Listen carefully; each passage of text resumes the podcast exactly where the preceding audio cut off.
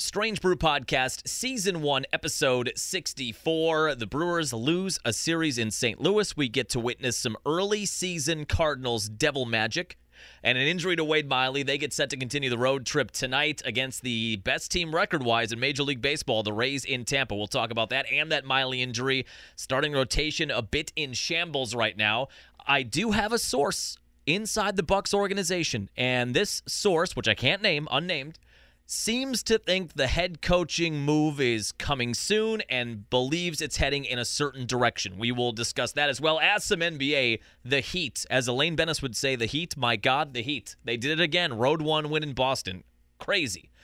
We'll also discuss the PGA Championship second major of the year and Martha Stewart, 81 years old on the SI swimsuit cover, looking like a stone cold fox. Let's go. On the ground, a chance here. Durham to Hardy to first. Hit time! Yes! The Brewers yes! win! Yes! Here comes Melvin to the 25, to the 20, Gordon 15, 10, 5, touchdown! Wisconsin! Record-breaking run! Morgan a smash up the middle, base hit to center. Here comes Gomez around third. A throw and the Brewers win. Here's the snap. He looks, he throws, it intercepted. And there is your Super Bowl dagger. Booker the drive, gets inside, leans in, knocked away and stolen by Holiday. Phoenix has to foul. A pinnacle ball throws it down. Swinging fly ball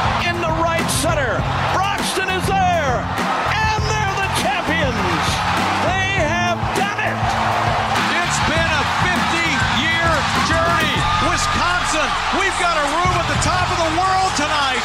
The Milwaukee Bucks are NBA champions. Yeah, I actually blogged about the Martha Stewart cover on the SI Swimsuit Edition on Thursday. What is today? Friday? Thursday afternoon, we put that blog up. I'm happy to see that the SI Swimsuit Edition is still a thing. It's I was thinking What's of today? October? It's Nudie Magazine Day! I remember when that was a thing when I was a kid, and obviously it's a heritage issue and it's been out there for what, 50 or 60 plus years? Has it been as long as SI has been out there? I don't think it's been as long as SI has been in publication. Sports Illustrated, the first ever issue, featured Milwaukee Brave third baseman Eddie Mathews, the first ever cover of SI. Fun fact for you. I don't believe we were seeing SI swimsuit editions in the late 50s, but maybe at some point in the 60s. I'd have to go and see when the first one actually was. I was just happy it's still a thing. It just feels like one of those things, like the Victoria's Secret fashion show, something like that, that is going to be from a bygone era, although that sounds like it's coming back. But it is still out there. They had four different cover models this year, and Martha Stewart, 81 years old, like I said, looks fantastic. And I've always had a little bit of a thing for Martha Stewart. I believe we all have. As I said in the blog, she is and has always been an objectively good looking human being. When you see Martha Stewart, that's a good looking human. And they actually released some of her older, I guess, modeling photos. Remember on Twitter maybe five or six years ago? All of a sudden, those sprung up and they were photos of her in her early 20s. They looked like modeling photos, and she's always been, like I said, very attractive, but that only emphasized the point. But I've always had just a little bit of a thing for her. Most of America has. She's a good looking person. She cooks a killer meal. She has that stern tone to her, that soft but stern tone that I find attractive.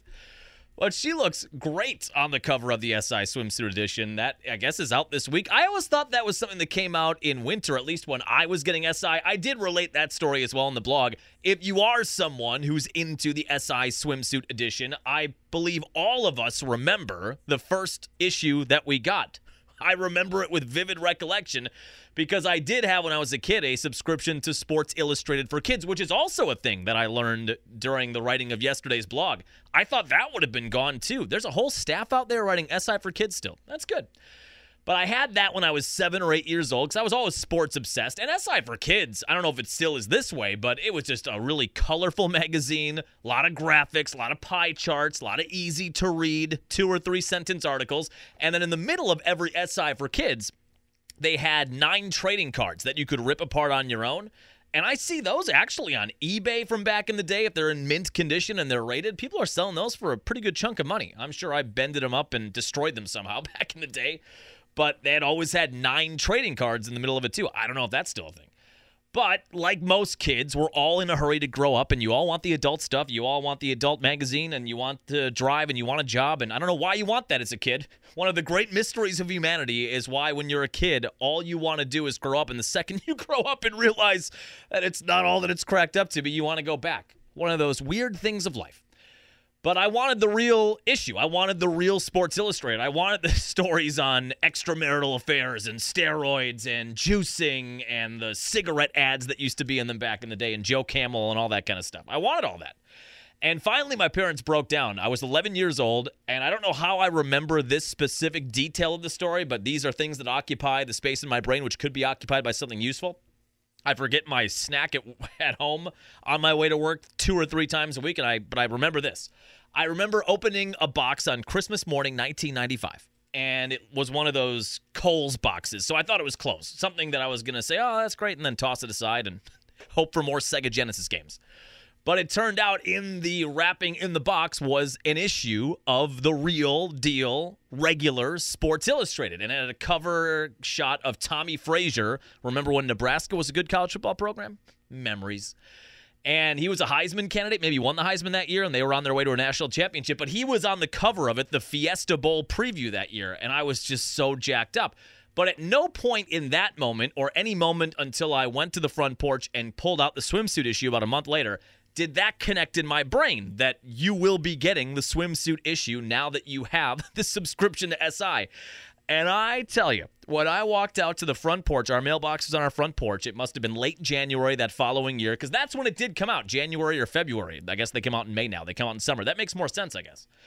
But when I went out there and I just reached in for what I thought was going to be a regular old Sports Illustrated issue, which I was excited for anyway, and I pulled it out of the mailbox, and on the cover was Tyra Banks in a bikini. I just about, I pert near fainted. Weak knees. Oh my god. Oh my god. That's right. And it all just connected. Every every synapse in my brain put it all together. That's right. This is a yearly thing, and now that I have the real subscription, I'm gonna get this every year.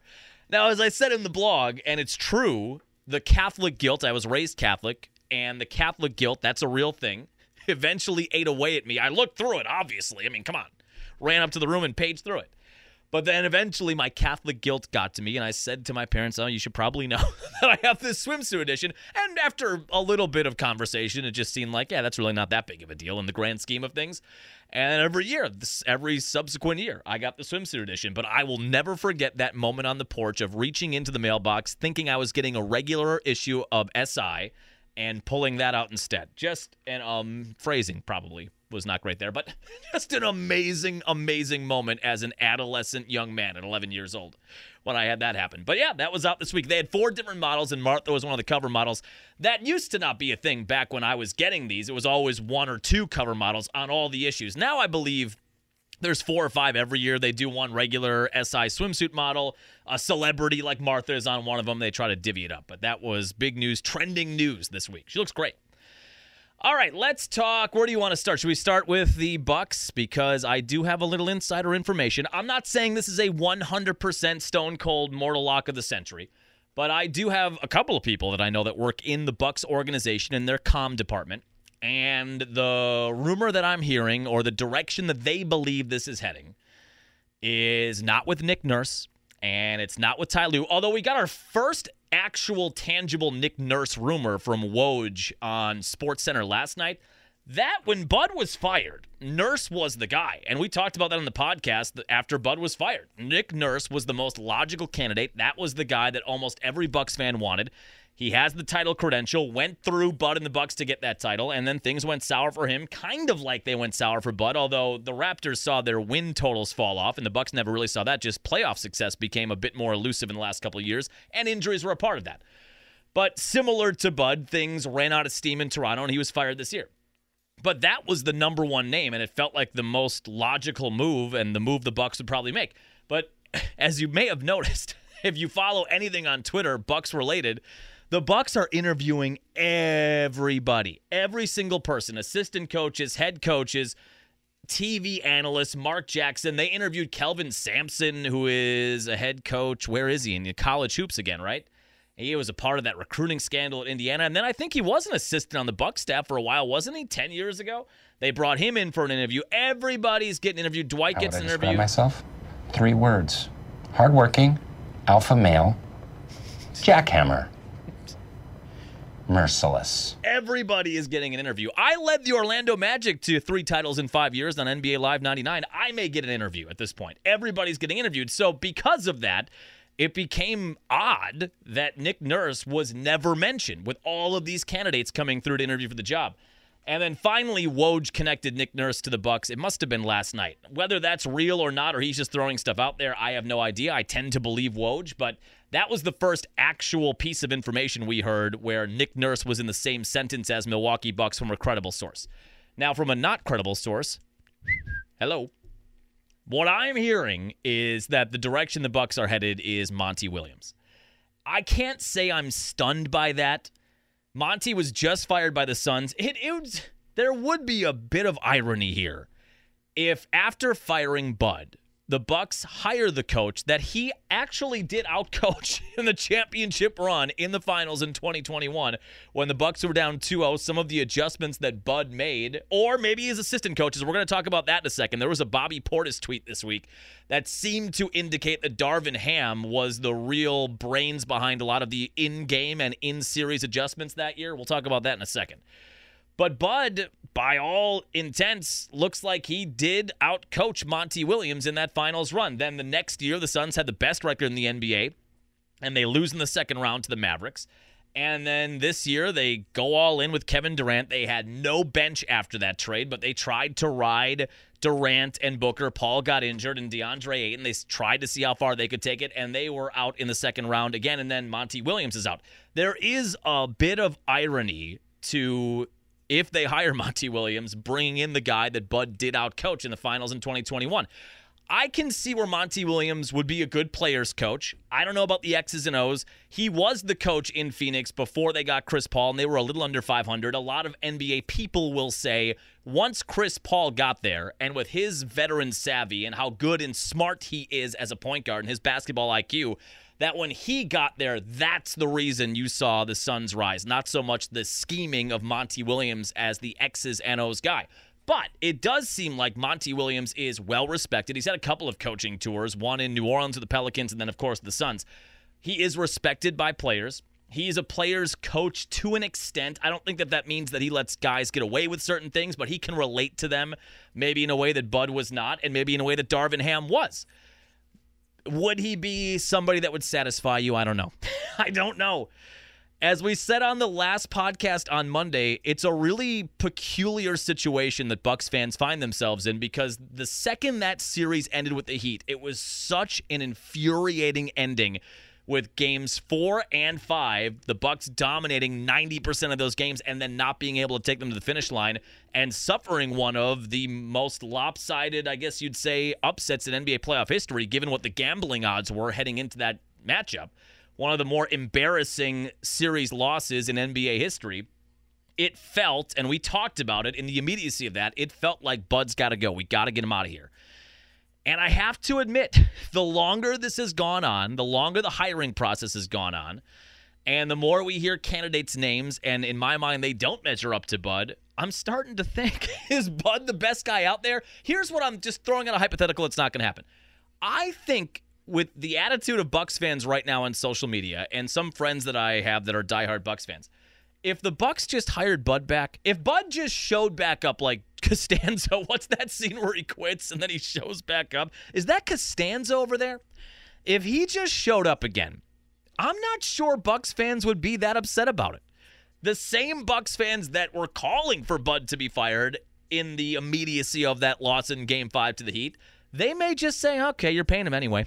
And with some of the names we've seen out there, would they accept that? That's not going to happen. But that's where we're at right now. Three weeks removed from losing that playoff series and into the hiring process. That's where we're sitting. And again, Bud's name has been connected to Phoenix. It may actually happen where they swap the 2021 NBA Finals. The Suns may hire Bud, and the or the Suns may hire Bud, and the Bucks may hire Monty Williams. I don't know that I hate that hire it's sounding more and more like Tyronn Lue is not going to be an option. Bleacher Report had an article out talking about his relationship with Ballmer and how it's a really good relationship. He's got two years left on his deal in LA. He met with the Clipper hierarchy to discuss how the roster will look moving forward. They dealt with a ton of injuries with Kawhi and Paul George. And the gist of that article was that they were talking about an extension, not talking about getting rid of him. And when you have two years left on the deal, the Bucks would probably have to give up a lot to get Lue. It's sounding more and more like that is far fetched, even though I said at the end of the podcast on Monday that's the direction I felt it was going. That's where the momentum did feel like it was on Monday. But after reading that article that came out on Wednesday, it feels more and more like Ty Lue is going to stay in LA. And then you're down to maybe Nick Nurse and Monty Williams and however many of the other guys they've already had in that don't seem like they're realistic candidates, but they're casting a wide net. This is the widest net that has ever been cast. This is deadliest catch wide net. But Monty Williams, from my guy, that's he feels 85 90% like that's the direction they're going to be headed. Monty Williams. Oh, yeah, I don't know. I don't know. we'll see. Just the longer this goes on and the more the sentiment about Bud changes and the more the heat when it's changing. I did listen to a sports radio segment in Milwaukee after the Heat game one win in Boston. Jimmy Butler scoring 35 and looking like prime Michael Jordan again in this run that he's been on. I had listened to a discussion after that game that said if the Heat make the finals, and we've had this talk on this podcast of if, as the Heat move on and keep winning, do we feel any better? And my feeling was I would not feel any better. And then I amended that on Monday and said if they make the finals, I'll feel 5% better, at most 5% better. But if the Heat get to the finals, and let's say they win a championship, I don't think that's going to happen. But I didn't think they'd beat the Bucks, and I didn't think they'd beat the Knicks, and I didn't think they'd be up one on the Celtics. So what do I know?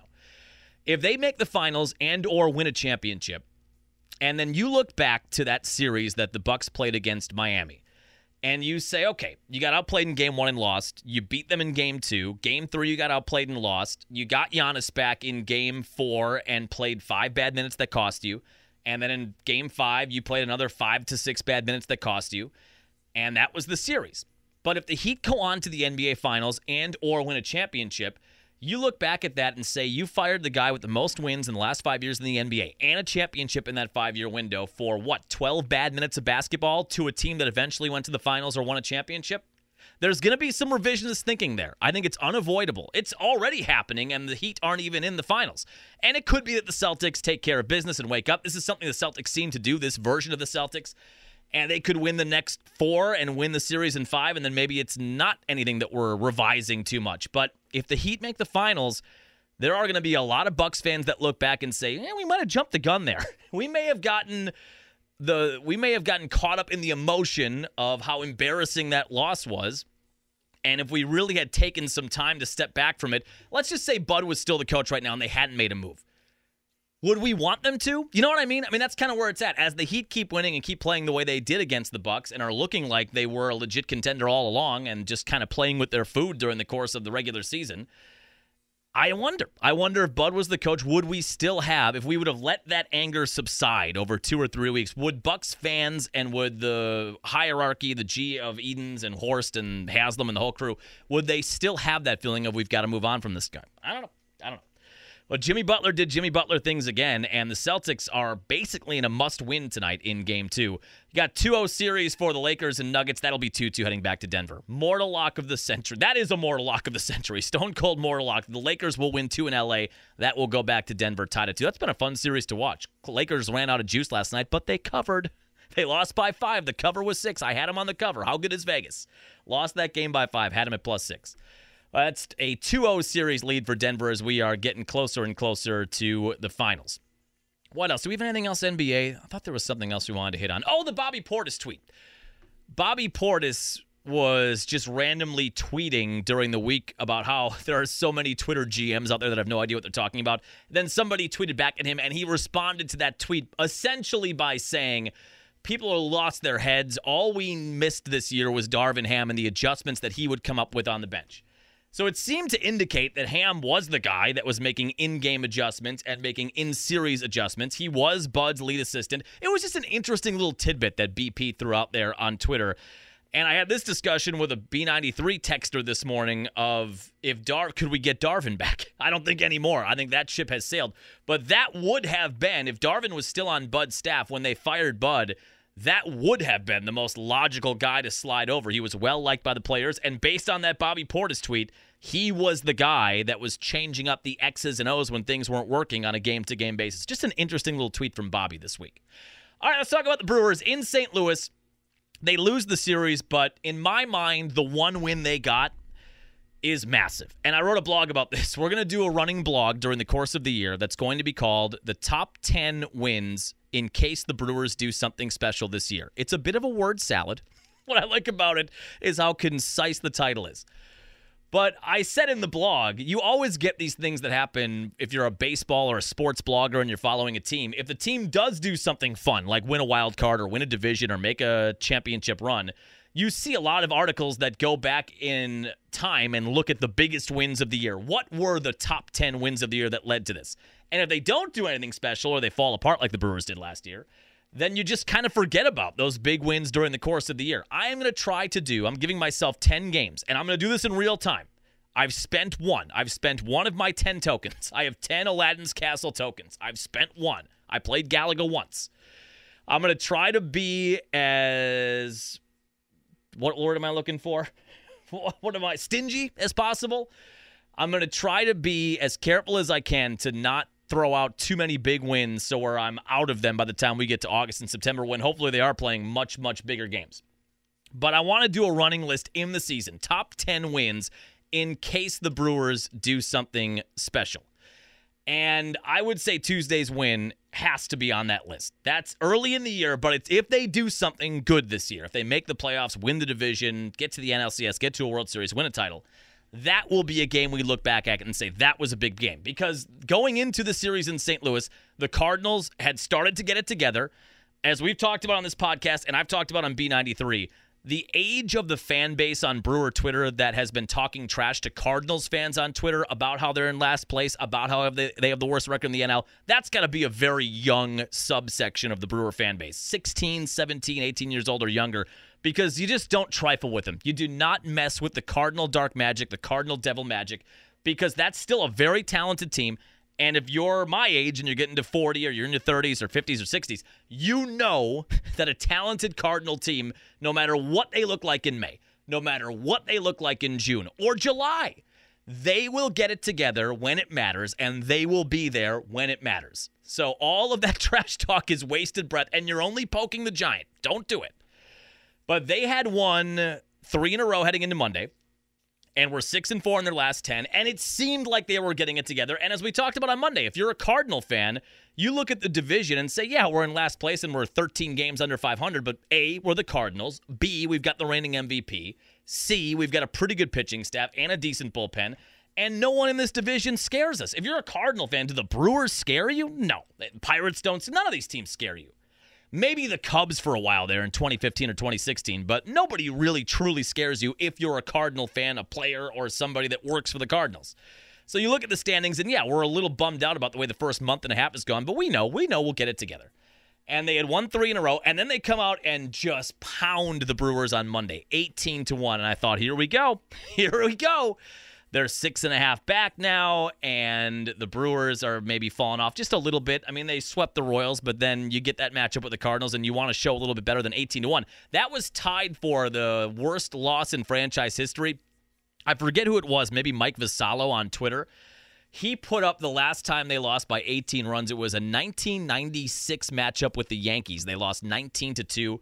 And I had to look at that box score. Some of the names in there are just, they take you down memory lane, not in a good way.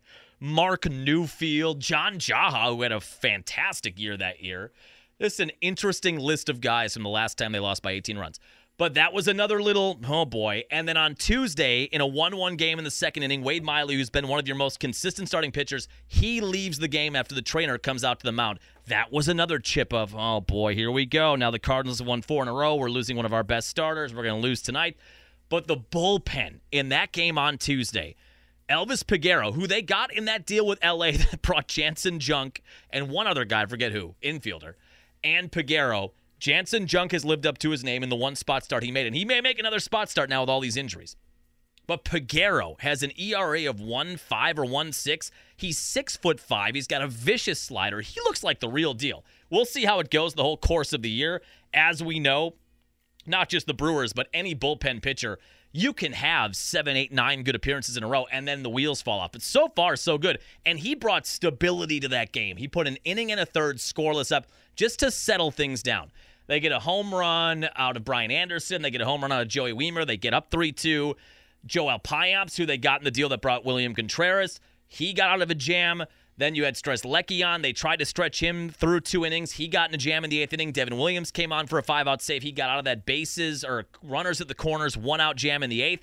And then some poor defense in the ninth, allowed two runners on with two outs. He got out of that, and they get a pivotal, in my mind, three to two win. And immediately the next day, I made it the first of 10, 10 wins in case the Brewers do something special this year because that put the Cardinals back to seven and a half games. You took the sweep out of the equation. You took a little steam away from them, and you navigated a game where you lost your starting pitcher, one of your best starting pitchers and most consistent so far this year, where you lost him in the second inning. That felt like an improbable win. It did not feel when Wade Miley walked off that mound like there was any chance they were walking out of there with a win, and they did. And then on Wednesday, Corbin on the hill, he was okay. There was some devil magic in that game where it was a one nothing game in the sixth inning. Cardinals had a runner on with one down, ground ball to Rowdy Tellez, easy double play to end the inning. Rowdy doesn't throw it to second because the runner was running on the grass. And if you're Rowdy and he's in the path of your throw, you've got to throw it and hit him and then hope the umpire calls interference, which would lead to the double play, the expected double play. He doesn't throw it. He steps on the bag at first instead, never attempts the double play. Next batter, two run bomb. Of course. They lose 3 nothing. It didn't really matter because the Brewers didn't score a run. They only scored four runs in the series. So it ultimately didn't impact the game because you would have lost 1 nothing anyway, but that was just a little bit of Cardinals devil magic there of, oh yeah, of course. You don't go for the double play and then the next guy hits a two-run bomb to dead center off of a Cy Young award winner. Of course, because of course. Uh, they lose on Wednesday, but that to me, and this is a spin zone, but that loss on Wednesday only makes the Tuesday win even better and more important. So after that series, the Cardinals make up a game. They are six and a half back. And again, just like when you look at every other team in the division, that's the team the Brewers are worried about. They're in first place. The Pirates won. They made up a game. Brewers are up by a game in the division, but nobody's worried about the Pirates. And if they're still there in September, then I'll change my tune about that. But until that, I don't think anybody's worried about the Pirates right now to win the division. You're worried about the Cardinals. All of that, and they only make up one game and you just put yourself in a spot where you took a little bit of steam out of what could have been a horrendous start to this road trip with that win on Tuesday. Well, they pick up one game on the Brewers, sitting six and a half back, still in last place in the NL Central. Now, the Brewers had to figure out what to do with this rotation. This was the strength of their team coming into the year again, like last year. And like last year, they are dealing with a cavalcade of injuries. You lost Woodruff. It doesn't sound like he's coming back until at least July, 4th of July at the earliest. And that might only be the rehab starts. He's going to have to rehab at least two starts before he's back at the major league level, and then he's going to be on a pitch count. So you're really not going to get full on Woodruff, I don't think, until August. You're not going to get him until maybe the last week of July, where you can go out there and expect six or seven innings out of him. You lost him. That's your co ace. You didn't have Ashby. He started throwing again. Doesn't sound like he's all that close to coming back. And now you lose Miley. And Miley had been, along with Burnes going into last night, one of your more consistent guys that would go out there and give you five, six, six plus innings every start and give you a lefty presence in the rotation. Houser came back. That does help to some extent. My guess is Eric Lauer is right back in the rotation. You're going to have to keep throwing Colin Rea out there, but as we've talked about, the depth of the starting rotation is not there. And you thought you would have some of that with Ashby, with Houser. Houser was supposed to begin the year in the bullpen. That's already changed with all the injuries. But you just don't have the guys at AAA similar to last year where you're calling up Chi Chi Gonzalez and Jason Alexander and Colin Rea kind of fits that mold. He's going to keep getting the ball now for at least a month. I'm hoping they're exploring all options. I know trades are next to impossible to manufacture this early in the year and you'd have to give up a lot to get a quality starter because you're going to be getting them six weeks or seven weeks before the deadline. And because of that, the team that you would be inquiring about would demand more, obviously, in the in terms of a return for a pitcher at this juncture. There are some veterans out there. I don't know if Madison Bumgarner at this point in his career does anything for you, but there are those guys out there that they could explore. You just have to hope they're doing everything they can, like the Bucks coaching search. You have to hope they're doing what the Bucks are doing with their head coaching search and looking under every rock and behind every tree to try to find somebody that can give you quality innings over the course of the next three or four weeks. Because the way things are going, and it doesn't sound like the Miley injury is good, they are already talking about multiple opinions on Wednesday, which is never a good sign that they're already going to seek out different opinions on this injury. It sounds like he's going to be down for a while. But hopefully they can find somebody to trade, find a street free agent they can squeeze some juice out of and you're not going to end up throwing guys like Colin Rea out there over the course of the long haul of the regular season. But we'll see. They start a three game set in Tampa tonight. Tampa is the best team record wise. The pitching matchups are brutal. You've got Adrian Houser on the mound tonight taking on Shane McClanahan. Shane has a 7 0 record and a 2.34 ERA, and the Brewer offense has been scuffling. Another problem in St. Louis was the Yeli injury because, of course, he was finally hitting home runs. Finally looked like he was back, and his back tightened up. That happened during that mad scramble on Sunday, apparently, where his back tightened up on him. He played Monday, got pulled once that game got out of control, did not play on Tuesday or Wednesday. Maybe he'll be back in the lineup tonight after three days of rest. But they have McClanahan on the mound tomorrow. Eflin, who's been great on Saturday. Brewers have a TBD there right now on Saturday, and then Freddie Peralta back on the hill on Sunday. If you can somehow win this series and get out of this with all the injuries, get out of this six-game trip to St. Louis and to Tampa at three and three, whew, thank you, Lord. I would even take two and four, honestly. And then you've got the reigning World Series champion Astros waiting for you on Monday at AmFam Field, starting a seven-game homestand. It's a really tough part of the schedule. San Francisco then for four games. Then you're at Toronto. The Blue Jays have been tremendous so far this year. It is a, a rough part of the schedule. The Brewers are just trying to survive. Just survive. One game lead in the NL Central right now, the 24-19 record. And then finally today, PGA Championship. I'll never get used to the PGA Championship being this early because when it's been in town here in Sheboygan and Kohler at Whistling Straits, that's August. My whole life it had been in August. It was always the final major. It's so weird to have that coming up in May. And that's how it used to be way back in the day. But it's very difficult for me to wrap my mind around the PGA Championship in May. But as we talked about after the major Masters victory that I had, not what Jon Rahm had, I, I was the biggest Jon winner that weekend. I didn't get a green jacket.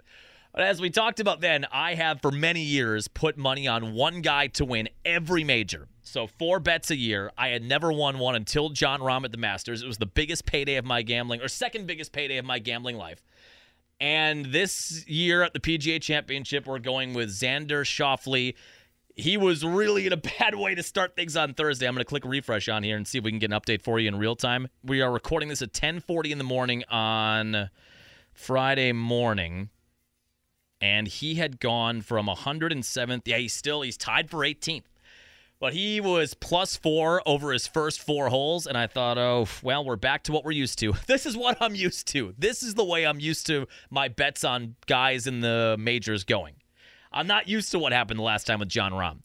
But since that plus four through four holes, he's been pretty good. He's minus two so far today on Friday. He's even and only four back of Bryson DeChambeau when my buddies were chirping me a little bit on the text line here, on the text chain, he was at 107th, tied for 107th place. He's now tied for 18th. Just give me Sunday. As I said, even on the Masters podcast, Friday going into the Masters weekend, when we were talking about Jon Rahm, just give me a puncher's chance on Sunday. Give me three shots back, four shots back. Put me on the first graphic, even the second page of leaderboard graphics. Put me there and give me a chance on Sunday. And he's gone from 107th place to tied for 18th. Just knocking on the door a little bit. Four back. Xander Schauffele. I also have Rory finishing top 10. That doesn't look great right now either. But I've got Rory top 10 at plus 160. Xander's plus 1600 to win it. We'll get back after on Monday. If I'm celebrating another golf win, that might be it. That may be the final podcast. We may retire after that. We'll talk about the Brewers series with Tampa, any coaching movement for the Bucks, and we'll recap some NBA too. Have a great weekend. We'll chat with you then.